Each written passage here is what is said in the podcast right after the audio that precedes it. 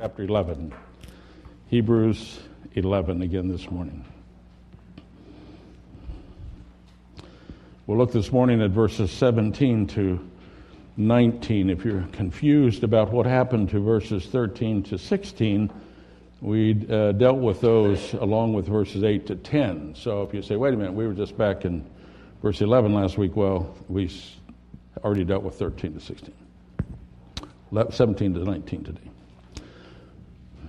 A little while back, quite, quite some time ago actually, uh, Tom and I were in a guitar store looking at guitars. And as we chatted with, the, which is a place you might find Tom or me, um, as we chatted with the owner, he told us how it was that he sold so many guitars. He says, Well, some young guy hears some accomplished guitarist play something, and he says, Boy, I want to do that. That's really cool. So, determined to play like that, he comes in and he buys, plunks down some money and buys a guitar. Takes it home and tries to play that. And unfortunately, his guitar won't produce that kind of sound. And so, what on earth could be wrong? And he thinks about it and he tries it again. It still doesn't work. And finally, he figures it out. He needs a better guitar. And so he goes back to the store with even more money to the storekeeper's delight. But as the owner knew and acknowledged with a smile, the problem is not the guitar, it plays fine. The problem is you have to practice to play well. Now, we all know this. Practice makes perfect. No football player was ever an NFL star the first time he picked up a football. It took years of practice, including lots of uh, failures. No musician ever uh, uh, composed or performed real music on their first attempt. It took hundreds, even thousands of hours of practice. And no Christian ever became a faithful disciple of Jesus the day he or she first believed. Faith must be stretched and tested. We have to learn to die to self interest until finally we understand that God's promises are true and we can trust Him no matter what. Now, last week we examined the faith of Abraham and his wife Sarah, only to find out that it was, and it was as pitiful as ours is, riddled with gaps and lapses. But they never quit believing.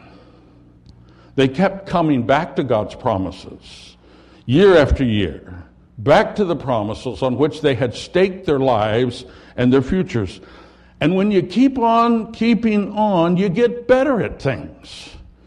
You get better at music when you practice. You get uh, better in school when you study. You get better at your marriage when you work on it. And your faith gets stronger when committed to walk in faithfulness. You refuse to quit. So this morning, we come to a day many, many years later in the life of Abraham. The day on which he encountered his most severe test ever. But on this day, we do not see the pitiful, fickle faith we saw last week. Instead, Abraham exhibits a mature, strong, and vibrant faith that has learned to stake everything on God's promise, whether it makes sense or not. Let's read it. Verses 17 to 19. By faith, Abraham, when God tested him, offered Isaac as a sacrifice. He who had received the promises was about to sacrifice his one and only son. Even though God had said to him, It is through Isaac that your offspring will be reckoned.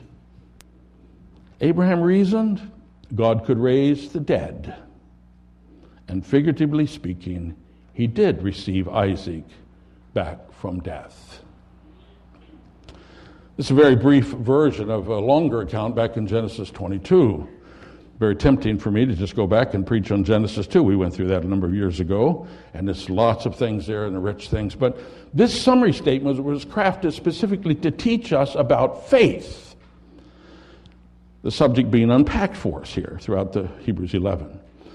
And on that subject, this text, I think, has two things uh, to, to say to us, two very pointed things. The first is this sometimes God does not make sense.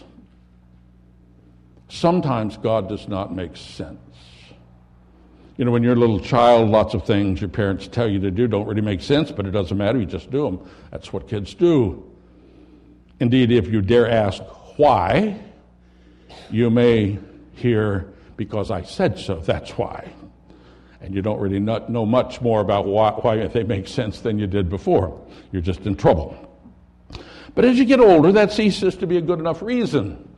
This is what makes adolescence uh, such a difficult time. Young people begin to balk at doing things which make no sense to them, things for which the only reason is because I told you so.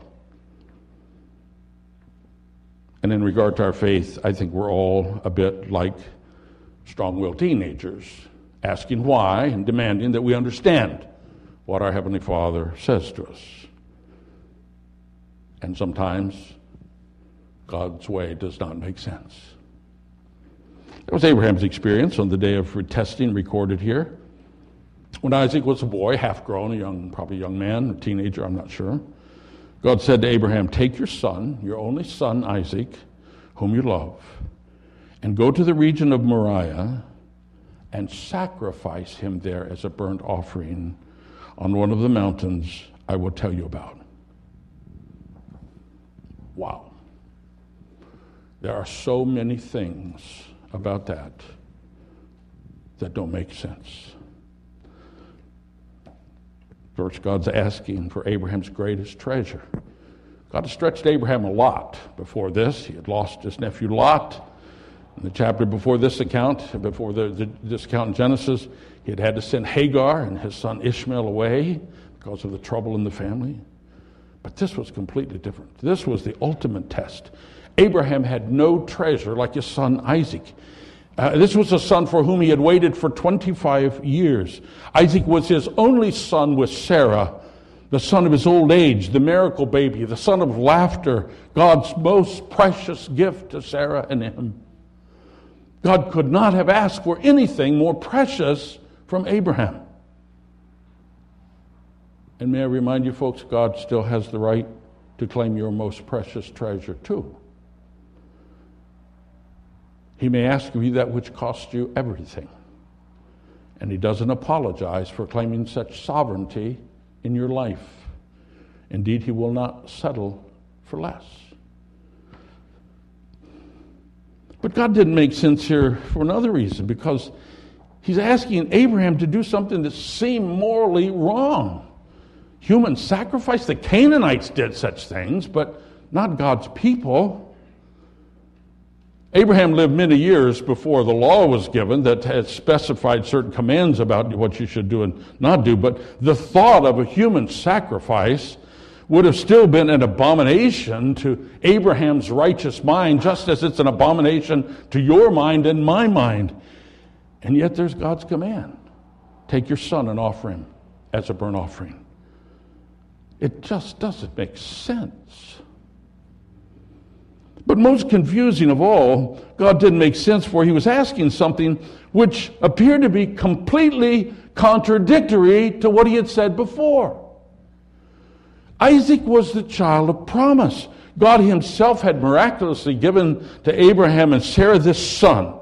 And God pointedly said that all of his covenant promises that he had given to Abraham would be fulfilled through this son whom he mentioned by name, Isaac. So, doesn't God keep his promises? All this makes no sense. You see, Abraham knew with certainty two absolutely contradictory things. He knew that God's promises were tied to Isaac, and he knew that God wanted him to sacrifice Isaac. Those can't both be true. Abraham could not possibly have understood that contradiction. It was totally incomprehensible. Dr. Robert Rayburn explains what makes this so difficult. He says, What we have here is what we have in many other places in Holy Scripture the hiddenness of God. What is meant by this is that God acts in ways that are not only mysterious to us, but defy our wisdom and our understanding.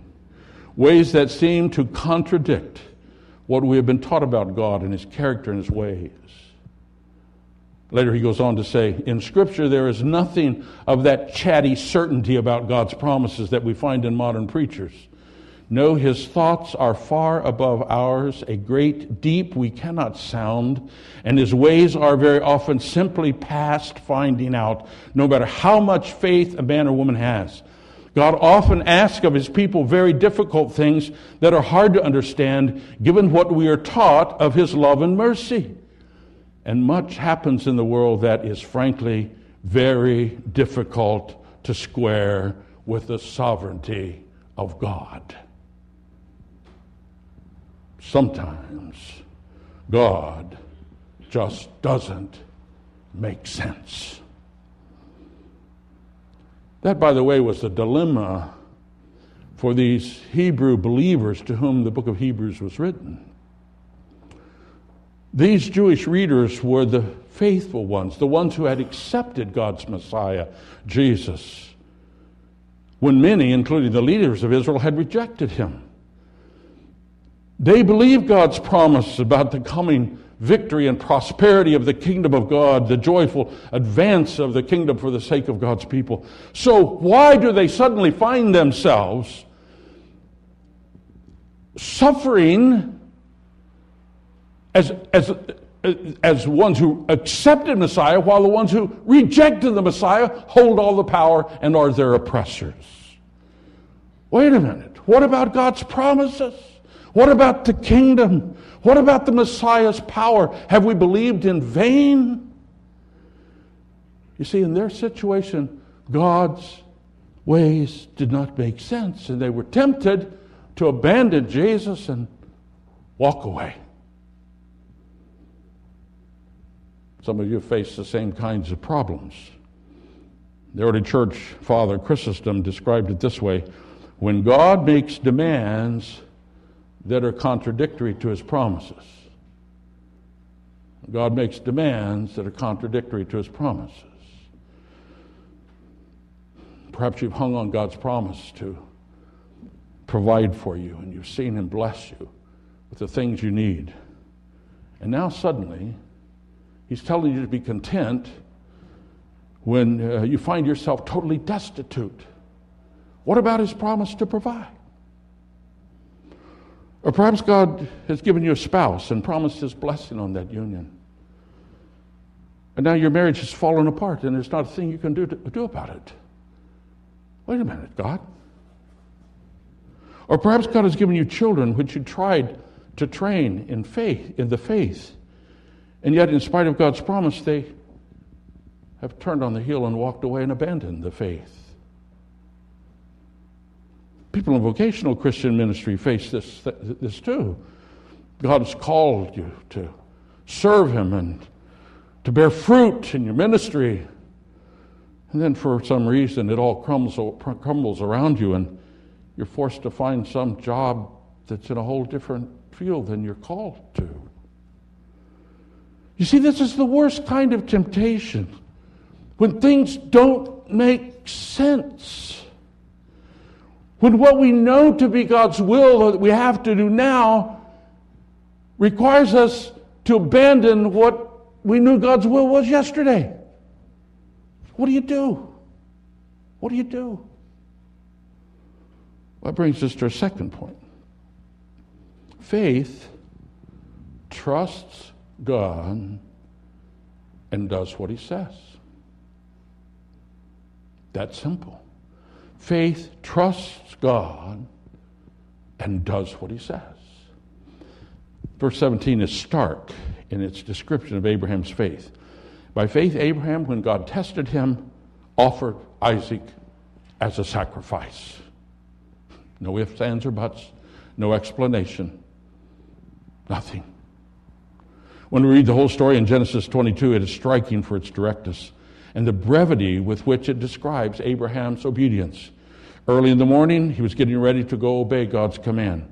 He cut the wood, he saddled the donkey, set out on the journey, and traveled to the designated place. He packed the wood onto Isaac's back and took the fire and took the knife himself. They hiked to the place of offering. He built an altar of stones, prepared the wood, and he bound his son and he drew his knife to slay him. In this account, there is no mention of the thing with which we are so consumed, the agonizing emotion that uh, Abraham must have felt. Sure, we can try to imagine the agony of his soul. It's what makes the story so moving to us. But the text is not concerned about how terrible Abraham felt about it. That's not what constitutes true faith. Only one thing matters Abraham trusted God and went and obeyed what he said.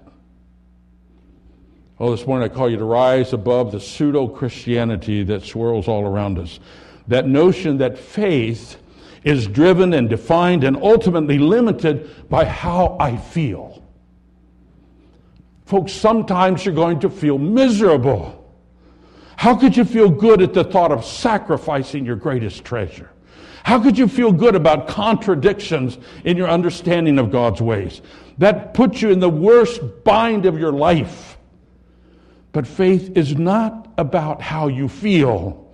Faith is trusting God enough to do what He says. When it makes no sense, when you feel exactly the opposite, when everything within you rebels against such obedience, right there God calls you to trust Him and obey. So, what was Abraham thinking when he responded in obedient faith? Well, we learn it in verse 19. Abraham reasoned God can raise the dead. If God supernaturally gave just uh, gave Isaac life to begin with, God could supernaturally give him life again. In other words, Abraham is saying, I don't have to understand what God is doing or how he's going to fix this in order to do what he tells me to do. Great lesson in faith here, folks. When we compare the promise of a son being born that we heard about earlier with Abraham's reasoning about sacrificing his son, the issue is really the same. Can God supernaturally give life? The difference is that one requires passive faith and one requires active faith. When God promised to give Abraham a son in his old age and in Sarah's old age, Abraham said, okay, and he believed it. I mean, what else could he do? He could make that happen. He trusted God Though he was passive, he was just waiting on God to do what he couldn't do. That's faith. He believed him, trusted him. And often you and I are called to accept faith that way. A situation we absolutely can't control, something we can't make happen, yet God says it, and we say, Yes, Lord, I, I trust you for that. Oh, but now, when God told Abraham to sacrifice Isaac, Abraham was not passive or helpless at all. Either he went up to the mountain or he didn't. Either he took a lamb or he only took his son. Either he took the knife or he didn't take the knife. Either he laid the boy on the altar or he didn't lay the boy on the altar. He either plunged the knife down into him, except that God stopped him. You see, this is active faith. At every point along the way, Abraham moved forward in obedience rather than shrinking back in fear because it didn't make sense. He actively believed God enough to press forward. He understood that faith trusts God and does what God says. Well, you probably don't all know how the story ends. Just as Abraham had the knife in his hand ready to take Isaac's life, God provided a ram caught in a thicket as a substitute sacrifice. So our text says that in a figurative sense, Abraham did receive Isaac back from the dead, for Isaac was as good as dead. Abraham fully intended to take his life. But God never intended for Abraham to take his life. God was just testing his faith. And Abraham passed the test with flying colors. And so we see what faith can look like year after years of practice. Quite different from the meager faith of the early years of Abraham's life. This faith trusts God and does what God says, even when God's commands absolutely make no sense.